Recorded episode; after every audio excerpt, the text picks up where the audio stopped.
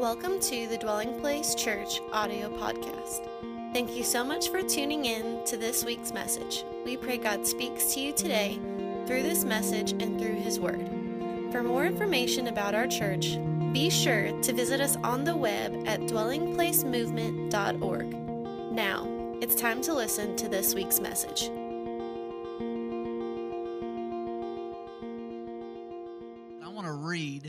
Up front from John chapter 20 from the Gospel of John. It's our primary text today. John chapter 20, beginning in verse 1. Beginning in verse 1. It says, Now on the first day of the week, Mary Magdalene went to the tomb early while it was still dark and saw that the stone had been taken away from the tomb. Then she ran and came to Simon Peter and the other disciple who Jesus loved and said to them, They've taken away the Lord out of the tomb. We do not know where they have laid him. I want to preach a message to you today titled Details of Hope. Details of Hope. And before I do, I'm going to pray. Father, I thank you for Jesus. I thank you that he is our hope today. And I ask, Holy Spirit, because of Jesus and because of his blood, that you would cause hope to penetrate into people's hearts and minds and situations, that they would begin to look to you and allow you to move and to work according to your good pleasure in the situations they face. Lord, I thank you that every day people are changed by your word. And today's no different because you're the same yesterday, today, and forever. So I thank you Lives will be changed because of your word. We give you all the glory in Jesus' name. Amen. You know, when I think about hope, I think about sports. As you can tell, I played sports most of my life because I have such a domineering, magnificent physical presence. And uh, that's obvious. But I wanted to let you know I did play sports growing up. And, you know, when I think about hope, I think about sports. For example, any Cleveland Browns fans? No? All right. Well, Cleveland Browns fans had such high hope after they recently drafted their new quarterback, Baker Mayfield. Hopes that their years of losing and having a losing record and not making the playoffs would instantly turn around. However, it's not been the case. They're having another difficult year, probably will not make the playoffs again. But you know what? I found hope's a powerful thing. Because just this week, I saw this picture of a Cleveland Browns fan who had a Baker Mayfield jersey. He taped the field part where it says now, maybe next year. See, hope's a powerful thing. They had hope that this was the year, things were finally going to change, finally going to make the playoffs. Doesn't look to be. But that fan, he's still hoping. Maybe next year. You know, when I think about hope, I think not just about sports, but I think about hunting. It's big game hunting season here in Georgia.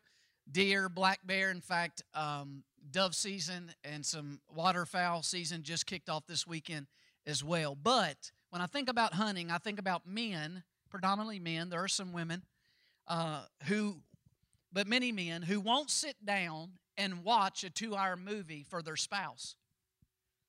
But they'll sit up in a tree hanging somewhere between the ground and the sky for 14 hours because they're filled with hope. Filled with hope that a deer will finally walk across that field, walk through those hardwoods. See, hope is a powerful thing.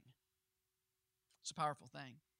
I've lived long enough and experienced enough to know the reality that there are seasons where finding hope requires looking harder. Maybe for some of you, you're in a season like that now. Maybe some of you, you've faced a season like that before. Maybe some of you will face a season like that in the future. But there are seasons, there are times where finding hope requires looking harder. And I see this in our primary text in this story. Notice there in John 20 and verse 1, when we read, it said, On the first day of the week, Mary Magdalene went to the tomb early while it was still dark. Notice that.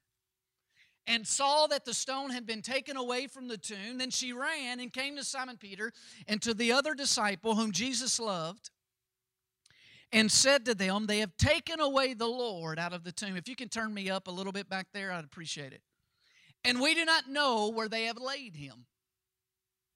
Peter therefore went out and the other disciple and were going to the tomb. So they both ran together, and the other disciple, the other disciple being John, John didn't refer to himself by name in his own gospel of John. He just says the other disciple, the other disciple whom Jesus has loved, but he's speaking of himself. And John, we know, was probably the youngest disciple. So he has that youthful zeal still, and he outruns Peter. But they run, and the other disciple outran Peter, and they came to the tomb first. Notice here what this text says. While it was still dark, saw that the stone had been to- taken away, then she ran. And she said to them, They have taken away the Lord out of the tomb. What do we see? We see in these moments and these seasons where finding hope requires looking harder. We can observe from this text and this story that if we don't slow down in such seasons, we are prone to run to the wrong conclusions. Had the Lord's body been stolen? No. Thank you, eight of you who read the scripture. You're going to disciple the rest of us. No. But in Mary's mind, the Lord's body had been stolen. Mary had already concluded that the Lord's body had been stolen, but she had concluded wrong. Why? Because notice it was while still dark, she made a conclusion. And she makes this conclusion that the Lord's body had been stolen, and because she makes this judgment and conclusion, it gets her into a frenzy. She's panicked. She's in a frenzy. What does she do? Well, she does what everybody does when you're in a frenzy. She runs. She makes a directional choice and she runs to the disciples and she tells Peter and John, Oh my goodness, she, they've taken the Lord's body. So here's what we see from this story just give it time until the sun rises. If Mary just would have gave it time, if Mary just would have waited till the sun had risen, she wouldn't have came to the wrong conclusion.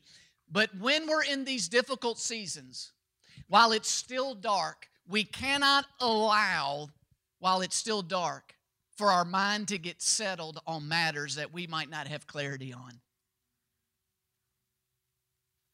Give it time. Time for God's light to enlighten us. Time for God's light and God's word and God's truth to break in into the situation, the circumstance.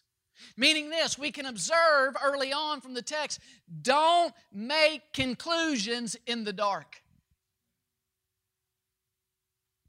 Don't make lasting decisions while it's still dark. Give it time. Give God time. Give hope time. Give the sun time to rise again. We can observe this. Don't make directional decisions when in a hurry. She makes a directional decision. She runs away from the tomb. She runs away from what we're going to see are details of hope. She runs away from it in a frenzy because she didn't give it time.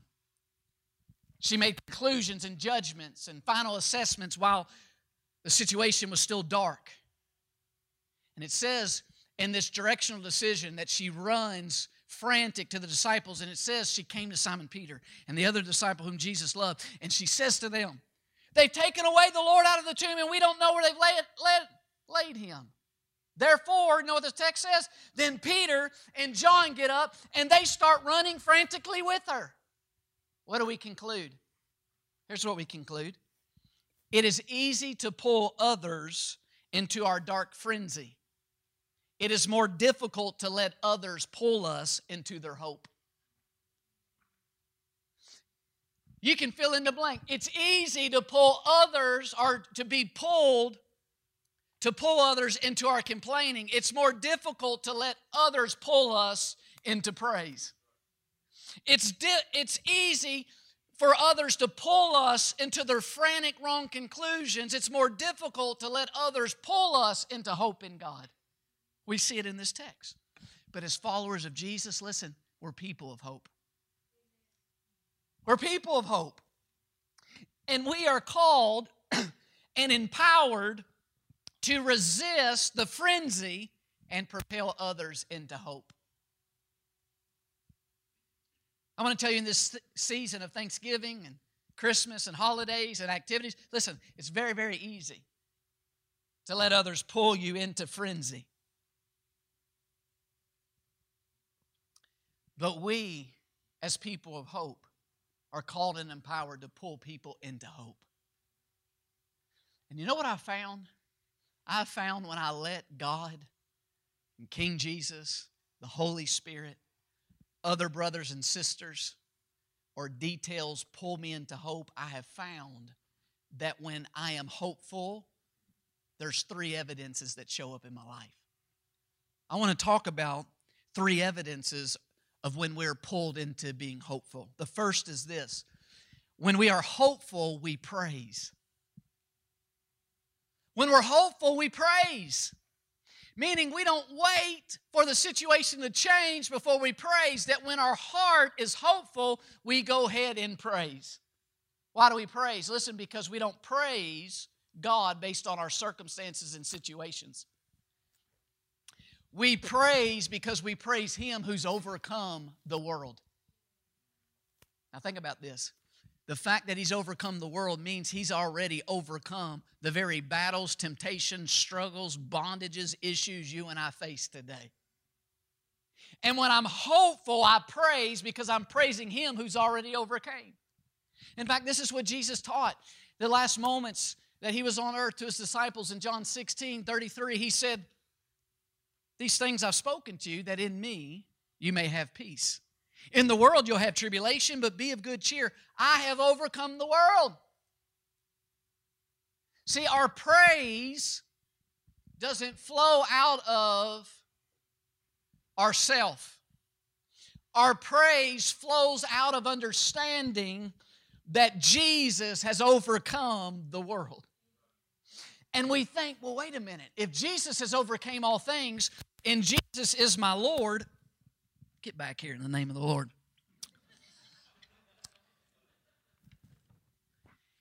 Jesus has overcome the world and he's my Lord and leader of my life and I'm joined to him, then you know what? There's hope because he can empower me and help me overcome this.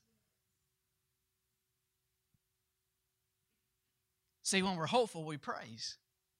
We praise Him who's already overcome, and because we're hopeful that because He's overcome, He'll help me overcome, we praise. See, I've found when my stance is hopeful, when my posture is hopeful, I praise in advance.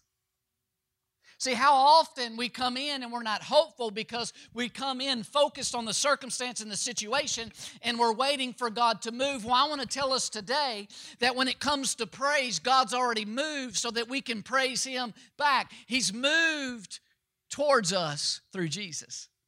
God's already moved. He sent His only begotten Son. His Son overcame all things. So if God never moves again, He's moved enough that when we come and gather, we have praise to give Him. Not only has he overcome the world, but listen, he's overcome death. Now, I know your situation's bad, friend, but you're still breathing, so it ain't that bad. And yet, Jesus, the one who's the Lord and leader of our life, he's overcame death, and we still have breath in our lungs. So, what am I saying? There's hope for us because he not only overcame the world, he overcame death, and we're not dead, so there's even still much hope for us. My Lord has overcome death. My Lord has overcome all things. I think about how God spoke hope through the prophet Jeremiah in a time that looked hopeless, in a time, you know, looked of such uh, judgment and impending judgment and a delay to promises of God and things like that. But in Jeremiah 17, 7 through 8, he says, Blessed is the man or woman who trusts in the Lord and whose hope is in the Lord. I want to tell you today that If you hope in the Lord, you're blessed. See, there's a lot of people that's not in this gathering today, that's not in a local church today, that's not listening to the Word of God today, and they're hopeless because they don't know there's actually a Lord they can hope in. They don't know the true Lord. They might have their idea of God or their idea of the Lord, but they don't know the true God because the true God is the God of all true hope. And because they're looking at their situation and they don't know the true God, they think their situation's hopeless. But notice what Jeremiah says. He says, if you look around and it looks like the entire world's falling apart, if you hope in the Lord, you're blessed. Why? Because you got a good understanding of who the Lord is. That He's the one that's overcome all things, He's the one that's even overcome death. Therefore, there's hope for your situation today, there's hope for your heart today, there's hope for you and I today. then he says this For he or she shall be like a tree planted by the waters which spreads out its roots by the river and will not fear when heat comes, but its leaf will be green and will not be anxious in the year of drought, nor will cease from yielding fruit. But you see that where it starts? Before you get to fruitfulness and before you get to a place where there's no anxiety and drought, and where you get to the place where there's no fear and difficult circumstances and situations, guess where you start? You start by hoping in the Lord. It starts with hope hope. It starts with hoping even in drought. And some of you, your situation might be like a drought. Some of you, your career path might look like a drought. Some of you, relationally, it might look like a drought. But guess what you do when you're in a season of drought and it takes looking harder to find hope? You start with hope because you look to God who's the God of all true hope.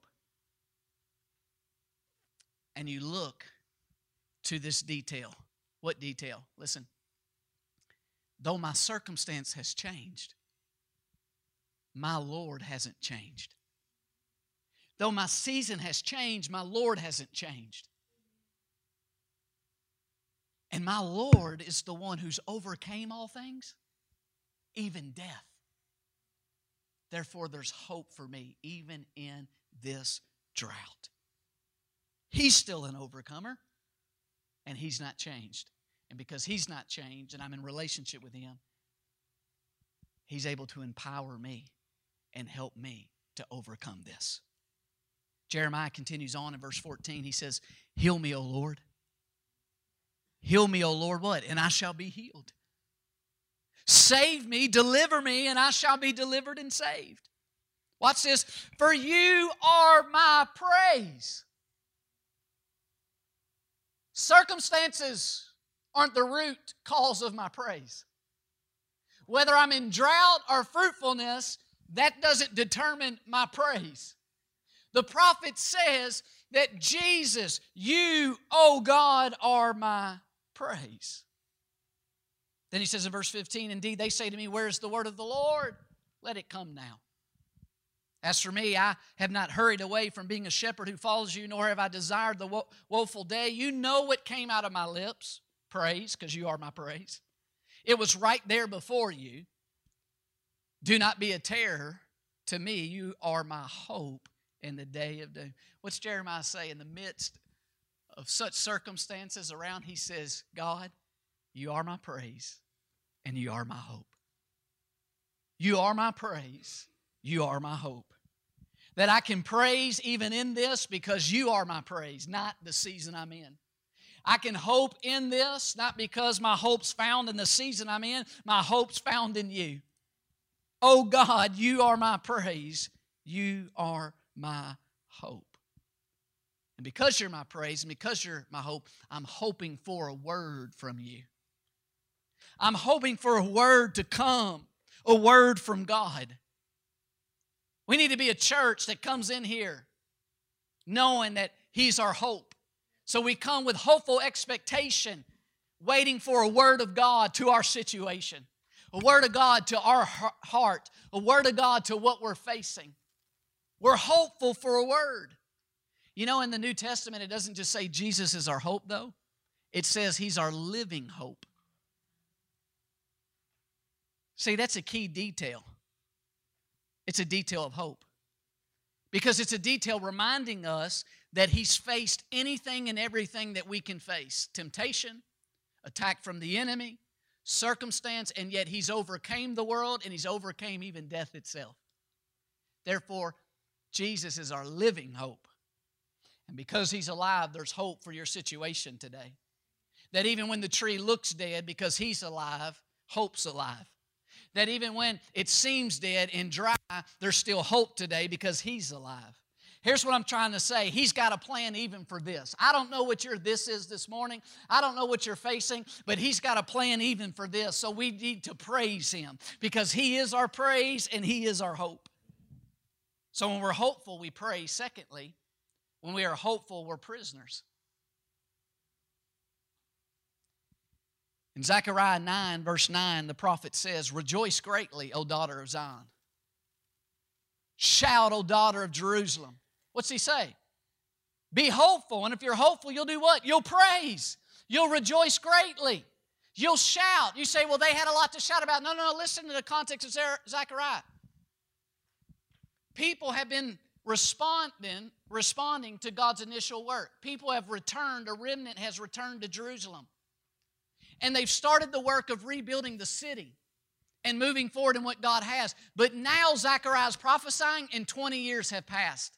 In 20 years, the temple is still in ruin. In 20 years, the situation hasn't turned out the way they thought. In 20 years, the temple's still in ruin. And yet, what does Zechariah say? He says, Rejoice, be hopeful. Why? Because he's your praise. Because he's alive, there's still hope. Because watch what he says Behold, your king's coming. Oh, the word's not came yet. The deliverance has not came yet. The breakthrough's not came yet, but he's coming. And he says, because he's coming, when you're hopeful, what do you do? You praise. You don't wait for the king to come. You don't wait for the king to move. You praise because he is your praise. And you're hopeful that he will move. He will come. He's just, having salvation. He's lowly and riding on a donkey. A colt the foal of a donkey. I will cut off the chariot from ephraim and the horse from jerusalem. The battle bow shall be cut off. He shall speak peace to the nations. His dominion shall be from sea to sea and from the river to the ends of the earth. As for you also because of the blood of your covenant i will set your prisoners free from the waterless pit. Return to the stronghold. Watch this. You prisoners of hope even today i declare that I will restore double to you. For I have bent Judah my bow, fitted the bow with Ephraim, and raised up your sons, O Zion, against your sons, O Greece, and made you like the sword of the mighty man. See, I get my word of why I'm a bow hunter right here in this text. Notice what he says. He says, You prisoners of hope. Prisoners of hope. How are they a prisoner of hope? Because though the temple looks to be in ruin and it looks like there's no movement forward, they're prisoners of hope because God's word to their situation is, is the king's still coming. The king still has salvation for you. And then he says, I will set you prisoners free from the waterless pit. You know what a pit with water in is called? A swimming pool. You don't need no hope in a swimming pool. It's good. It's when you're in a pit without water. How do you stay afloat? How do you swim? How do you swim when you feel like circumstances around you have imprisoned you? How do you stay a prisoner of hope when you're in a waterless pit? You remember Jesus is your praise and you remember the blood. Notice what he says. Verse 11 Because of the blood of your covenant, I will set your prisoners free from the waterless pit. All you need is to start with hope that He's your praise, He's your deliverer, He's your breakthrough, He's your answer, and be hopeful and praise. And then, even in the waterless pit, you become a prisoner of hope because of the blood. Why? Because the blood. Because the blood Jesus shed established the new covenant. You know what the new covenant says? That every promise of God is yes and amen for your life. That every promise of God, every word of God over your life, it's not yes and no and yes and maybe, it's yes. So you might be in a waterless pit, but you're not really a prisoner to the pit. You're actually a prisoner of hope. Because the blood says God's got better days for you. The blood says God's got promises that are yes and amen. We're prisoners of hope. Hope truly does float. In hopeless situations, God's people to become prisoners of hope. We hope in His blood. We hope in Jesus, our King. He said, I'll set the prisoners free because of the blood. He'll set you free because of the blood. He'll strengthen you because of the blood. He'll move because of the blood. He's not going to move because we're so great. He's going to move because of the blood. He's got a covenant with us, a covenant He established for us, not a covenant He established with us. It's a covenant He established for us.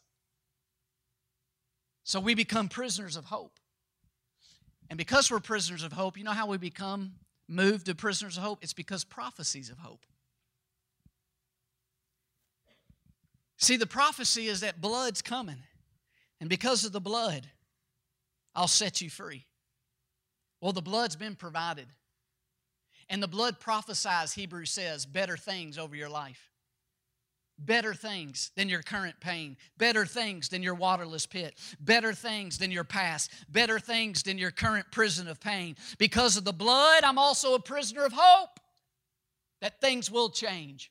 God will move through Jesus. Things will change. God will change me. I'm a prisoner of hope because of prophecies of hope. Notice I said the king's coming. The king's coming. I think of Paul and Silas. Did you know Paul and Silas? They're prisoners of hope. Because everywhere they went, it's because they were a prisoner of hope that Jesus was the hope every person was looking for and they took his name and his gospel to places yet that hadn't heard the gospel. And they come into one of these places and they meet this slave girl who's possessed by a devil, a spirit of divination, meaning she used demonic wisdom to give false prophecies and to manipulate situations and things like that. And Paul gets annoyed and he casts the demon out of this girl. The Bible says then that the owners of the slave girl get angry because it says their hope of profit is lost. Watch this. They throw Paul and Silas into prison. So they're really in prison as a prisoner of hope. It's just these people's hope was lost. So they try to imprison Paul and Silas. But what they don't understand is though outwardly it looked like they had imprisoned Paul and Silas, Paul and Silas had been imprisoned by hope long before that prison cell. Oh, they've been prisoned. You know why? Because prophecies of hope. When Jesus came to Paul at his conversion, he said, Listen, I'm sending you to the nations, and you'll testify before kings and leaders for me. So here he is in an outward circumstance in a natural prison that other people think they've put him in. But Paul, the whole time, has actually already been a prisoner. He's a prisoner of hope because God has spoken over his life. You're going to testify before kings and stuff. So, what do you do when you're in an outward situation that man's created and you don't feel like you have the ability to get out of or change? You remember you're a prisoner of hope because God has prophesied some things over your life, that God's got promises for you in your future. And right there, there, Paul and Silas remembered no, this ain't the end of the story. This isn't the end of it. I'm not going to be stuck in this outward thing of prison. And what do you do when you're hopeful? You praise. And so they praise right there in the natural prison because they were actually prisoners of hope because of prophecies of hope over their life. And God sent an earthquake and delivered them. See, prophecies of hope when God says things over our life and to our life, we become a prisoner of hope because of God's prophecy. See, Paul in 1 Corinthians 14 3, when he talks about New Testament prophecy, he says there's three major functions of New Testament prophecy. He says they're to help up, build up, and stir up one another. They're to help up, build up, and stir up. They're to help us and build us up and stir us up to be prisoners of hope in God. But you know what I've learned? When it comes to prophecy, the more specific the prophecy is, meaning the more details that are given in the prophecy, the more hope comes to that person who it's given to.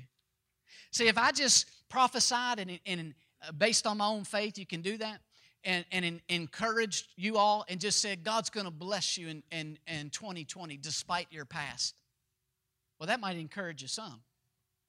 But if I started giving specific details regarding your past that only you and God know, or you know that I don't know, so if I said them, you would be clear that it's only because God has given me that understanding. And then I said, despite those things of your past, God's going to do this, this, and this this year for you. Listen, the more details, the more hope. Because listen, we think that it's always the devil who gets in the details, and sometimes he does. But you got to understand it's because he always tries to pervert mainly what he's seen in God. And we serve a God that in the details, there's hope. In the details, there's hope. See, details matter because such details become details of hope. So listen, you remember Isaiah said,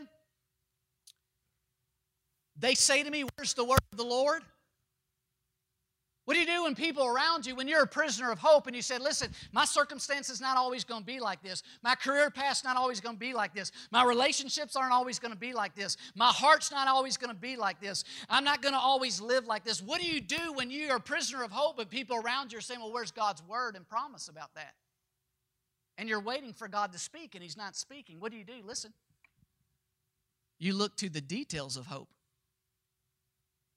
We see it in our text. Go to John 20 and verse 5. John 20 and verse 5, it picks up our main text. It says, And he, stooping down and looking in, this is John, by the way, saw the linen cloths lying there. Yet he did not go in. Then Simon Peter came, following him, and went into the tomb, and he saw the linen cloths lying there. Wow. And the handkerchief that had been around Jesus' head it wasn't lying with the linen cloths, but it was folded together in a place by itself. Now, here it is. Mary, while it was still dark, came to a wrong judgment and conclusion. It got her in a frenzy. She ran to the disciples, pulled Peter and John into her frenzy. They've taken the Lord's body. We don't know where he's at. Peter and John has now ran in a frenzy to the tomb. And yet, in this season where hope and having hope is more difficult, they start looking into the matter a little longer. They start looking into the matter a little harder. And as they look in to what looks to be a situation that's so empty, so filled with drought, so hopeless, they see that the grave clothes of the Lord and even the handkerchief that was wrapped around his head is still in the tomb and the handkerchief has been folded. Now, what is going on here? Listen, listen, listen. Details of hope. You don't steal a body that's actually under the protection of Rome. Remember, they put soldiers there, said, guard the tomb. You don't steal a body that's under the protection of Rome and take a time out to take the clothes off the dead person and fold them up. Let me put it this way When's the last time you news watchers, with all the good stories on the news, when's the last time you saw a story of a thief going in a home, and as he's stealing all that he wants to steal, he does the laundry in the house where he's stealing and then takes time to fold the clothes? No, no, see, listen, it's a detail of hope. It's a detail of hope. Now, here's the point listen, those details of hope were there the whole time. They were there from the very beginning of the text and the story. But Mary didn't give the situation time, and she made a judgment and a conclusion before the sun came up. And she wrongly concluded that they had stolen the Lord's body. But if she would have just waited until the sun came up, and would just have waited until she arrived at that conclusion and before she made a directional decision she would have saw the whole time there was some details there that were details of hope god left for her. And i want to tell some of you right now god's got details of hope all around you But you got to learn from this text and you got to slow down and not make final judgments and conclusions. Give God time, give the Holy Spirit time, give God's Word time to shine light on the situation before you make directional decisions or wrong conclusions. See, the tomb is empty, but but John, did you see? Peter, did you see? Mary, you, the, eh, the tomb's empty, but did you see? The clothes were folded. I know the situation seems empty, but, but did you see the detail? The detail, a major important detail, that Jesus is still seated at the right hand of the Father. I, I, I know it looks empty. I know it seems like a waterless pit. I, I know it seems hopeless, but, but did you see the detail? That Jesus is still Lord? And the one who overcame all things and even overcame death, He's your Lord and He's able to help you, empower you. He's able to move to overcome this as well.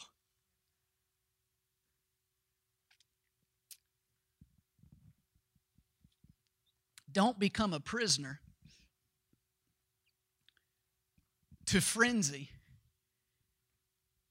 and darkness, give it time and stay a prisoner of hope. I know blank has happened. Fill in the blank. Happened at your job, happened in your marriage, happened in this relationship, happened with your children. I know this has happened to you. I know fill in the blank has happened to you, but did you see? Did you see that Jesus is still seated at the right hand of the Father? that He's still Lord over all? See, that's a most important detail of hope. When I think about details of hope, I think about some amazing survival stories. In fact, one happened just last year when an earthquake hit Indonesia in August. You remember it destroyed thousands of buildings, major earthquake, catastrophe. And it destroyed a building where a, a man named Narto and his brother in law were at. And he found himself in a collapsed building under a fallen column, but he wasn't pinned. He was able to move, but he couldn't get out of the collapsed building. What do you do when the world around you and the building you're in seems collapsed and yet you're still alive, still have breath? You look for a detail of hope. And as he was there trapped, he noticed that the floor, the foundation, had also crumbled, just like the building part above him has crumbled. And when he looked through the crumbled foundation, he found an important detail that became a detail of hope. He found that sand was there. And that detail of hope said, Listen, I can't climb my way out of the rubble, I can't push my way through the rubble, but I can dig through sand.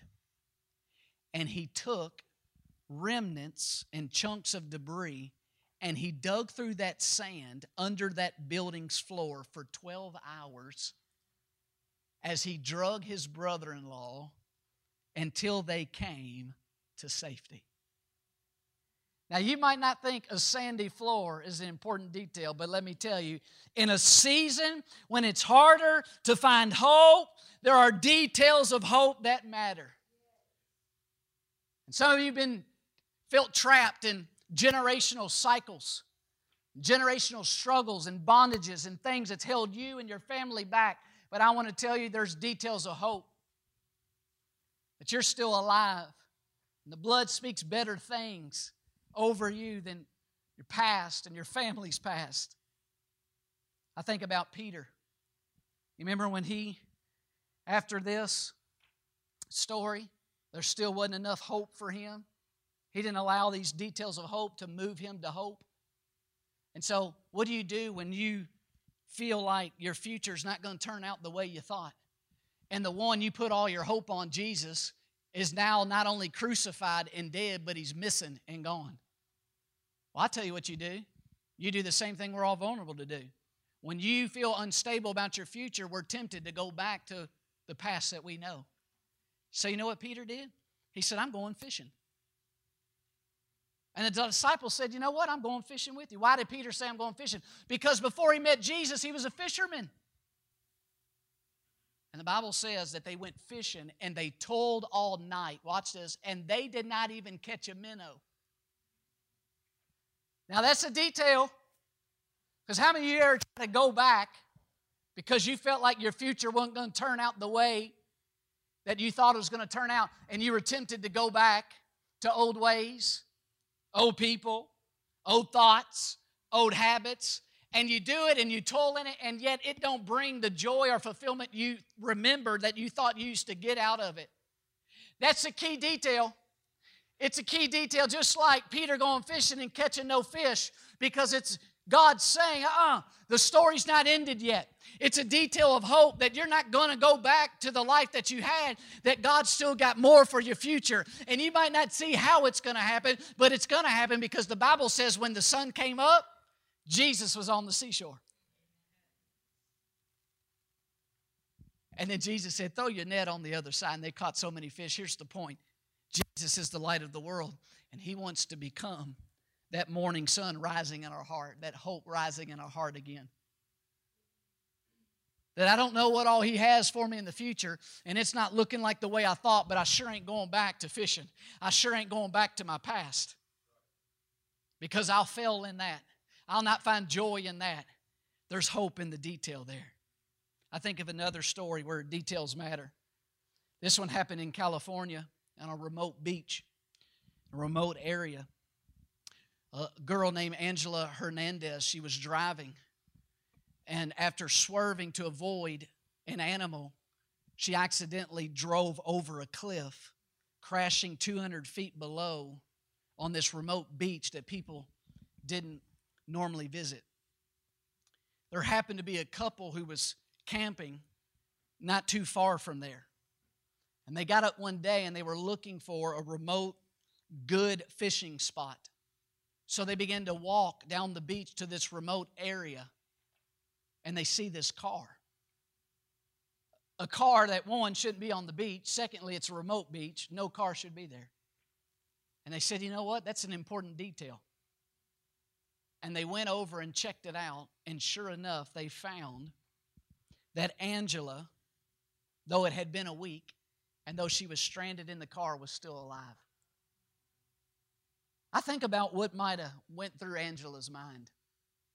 Where she felt imprisoned in that car in the circumstance that she didn't have the ability to go out. But I wonder if she became a prisoner of hope in a circumstance that seemed to be trying to imprison her outwardly. Because here's a detail of hope. I wonder if she said, you know what? I'm in a remote area, on a remote beach, where cars ain't going to be. Shouldn't be, but I'm in a car. And all it takes is one person to realize there's a car somewhere that it shouldn't be. And that one detail, that though I'm going through a difficult season, I'm facing a difficult circumstance, there's still a hopeful detail. And the detail is I'm in a broken, messed up car on a remote beach, and if someone sees it, I'm going to stand out. Details of hope. See, when we're hopeful, we praise. When we're hopeful, we're prisoners. And lastly, number three, when we are hopeful, we persist. We persist. In John 20, verse 11, as the band comes, notice our text. It continues on in verse 11. But Mary stood outside the tomb weeping, and as she wept, she stooped down and looked into the tomb, and she saw two angels in white sitting, one at the head and the other at the feet where the body of Jesus had lain. Then they said to her, Woman, why are you weeping? She said to them, Because they have taken away my Lord, and I do not know where they have laid him. Now, when she had said this, she turned around and saw Jesus standing there and did not know that it was Jesus. Now, listen, Mary has made some wrong conclusions and some decisions and beliefs, but listen, she's still weeping and even yet, in her weeping, she's persisting to try to figure out what's happened to the Lord's body. I can see her. I can see this tenacious woman because she's thinking, they don't understand. I have been working so hard to prepare these burial spices. Bless God, I'm going to find his body if it takes the rest of my life because these spices ain't going to go to waste. I can think about some women about how they're going to treat us out here when they say, By God, I've been up all night eating that soup, and and and we ain't leaving here until we eat it all. you come, I've already had two bowls. I don't care. I'm not taking any with it. Get another bowl. I can just imagine here in a minute. Here's Mary. She don't understand what's going on. She's weeping. It's dark. But listen, she's persisting and trying to understand. So she starts looking into the matter more. She goes back to the tomb where originally she didn't give it time. Now the sun's up, so she starts taking a little more time to look around. And as she begins to look into the tomb that before she didn't look into, she starts noticing. Okay? And as she keeps looking, two angels appear to her. And they ask her, Woman, why are you weeping? And she's still in the wrong judgment. She's still in the wrong conclusion. She's still in the free, frenzy. But she's still trying to look hard into the situation. And she says, They've taken away my Lord. I don't know where they have laid him. Now, when she had said this, she turned around. When she turned around, Jesus is behind her. I love that picture. I love that she had to turn around because the picture turning around is the biblical picture of repentance. Peter had to stop thinking that he had to go back to his old way of life, settling for the mundane, no experience of God's power and purpose for his life, just going through the ritual of life. He thought that he had to settle, but when he turned around, Jesus was already on the shore. Mary's thinking she's got to settle. She's got to weep and spend the rest of her time figuring out where the body is. She never wanted to be an investigator. She just liked making perfumes and, and th- spices for Barry. Now she feels like I got to be an investigator. I didn't want to be an investigator, God. But when she finally turned around, Jesus was there. Listen, when she stopped holding on to those wrong conclusions, those wrong judgments that was causing her to weep, and she turned around, the picture of repentance, a change of mind, Jesus was there. Oh, listen. And he's the ultimate detail of hope. And that's why the New Testament calls him the living hope. I'm going to tell you if you'll turn around, your situation can turn around because Jesus is your living hope and he's always there waiting for you, waiting for me, waiting for us. With promises that are yes and amen, with his blood that's sure and steadfast, with his blood that says he's got better things for us that there's newness of life. Because when we're hopeful, we persist. Talk about persistence. A girl named Kay Longstaff. She ended up in the Adriatic Sea. Some mystery surrounded. They're not sure if she fell or jumped or what, but she was on the Norwegian Star cruise ship. She found herself off the ship and in the sea where now she's forced. Will hope keep it keep her afloat? She give up and just let go and drown. She began to tread water for 10 hours. And then it became nighttime and she had to tread water and swim through the darkness through the night. But after 10 hours overnight, she was rescued by the Croatian Coast Guard and she had floated almost a mile from where she went in. I don't know who feels like you floated where you didn't think you would end up, where life and circumstances has floated you to places or events or things that you didn't think you would be at. But I'm telling you, you got to remember there's hope in the detail. And the detail is this she was on the cruise ship, and the cruise ship has a list of everybody on it. And there came a point where people realized she was missing. And it was just that one detail. Wait a minute, where she's going? Has anybody seen Kay? And they said, No, we've not seen Kay. Well, something's wrong. That one detail I imagine in her mind kept her afloat. And all it takes is one detail Jesus is still seated, seated at the right hand of the Father. And we might be in a frenzy and we might be running, but He is seated. He's at rest in victory with all power and all dominion, and He's at peace because He knows I have the ability to turn it around. I have the ability to overcome. I have the ability to move. I am your living hope. I am your promise that's yes and amen. He's our living hope.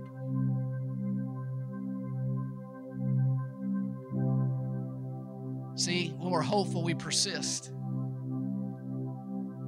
Sometimes this means we have to persist in forgiving. I remember the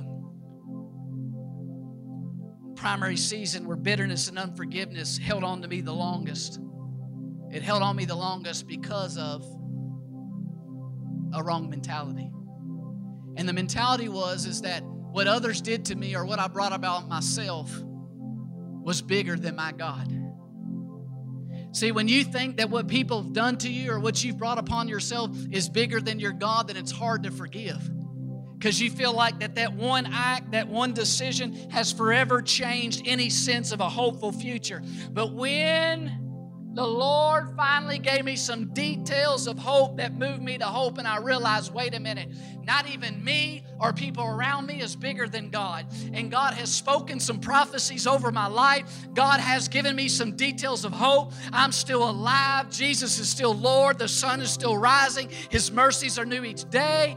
Though maybe they meant it for evil, God can use it for my good. When you believe God's bigger than others in circumstances, it's easy to forgive. Say, God's bigger than it. He'll just use it as an ingredient, as a sub point, and the beautiful story he's writing for me of redemption. You know what else? When we're hopeful, we persist, persist in purification. So you don't understand. I've tried to trust Jesus as my sufficiency to be victorious in this area of my life, and I've fallen time and time again. Well, the righteous fall seven times and get up. We keep falling until the process comes to completion of learning how to trust and the sufficiency and the ability of Jesus in this area. And when we're hopeful, we persist in purification. We say, I've not yet seen the consistent victory, but Jesus is my praise. He's my hope for consistent victory. Therefore, I'm going to persist. I'm going to persist in pursuing sanctification. I'm going to persist in pursuing purification. I'm going to persist in allowing the Lord to conform me to the image of Jesus Christ. When we're hopeful, we also persist in prayer. I want to tell some people it's okay to keep praying about it because when you're hopeful, you can persist in prayer. It's like the, the widow with the unjust judge. She didn't know how it was going to turn out, but she had a hope that it might turn out, that God just might turn it around. So, what did she do? When she was hopeful, she persisted in prayer. She kept praying, she kept praying, she kept praying. And then God, in due time, did what only God could do change the heart of that judge. I want to tell you it's okay to persist in prayer about it. You don't know how it's going to turn out because you can't change it, but you have Jesus who is your living hope. So it's okay to keep praying about it. What am I saying? I'm saying let the details of hope move you into being hopeful.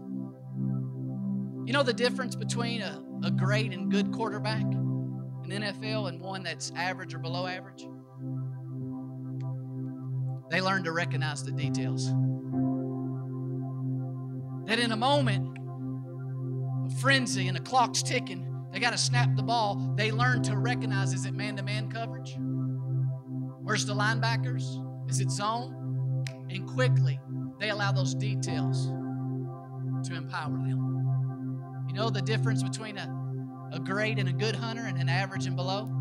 Is they learn to see the details. They study pictures.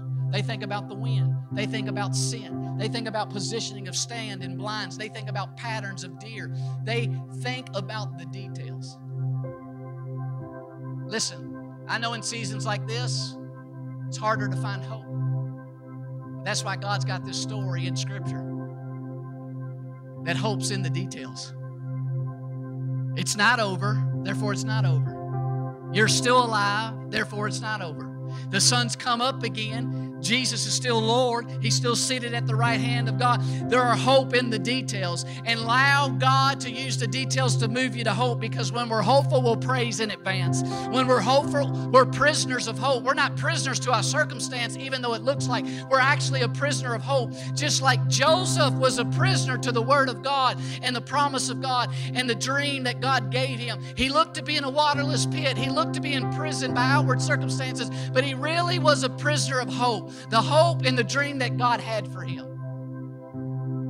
And when we're hopeful, we persist. Thank you so much for listening to this week's message. If you would like more information about our church, be sure to visit us on the web at dwellingplacemovement.org.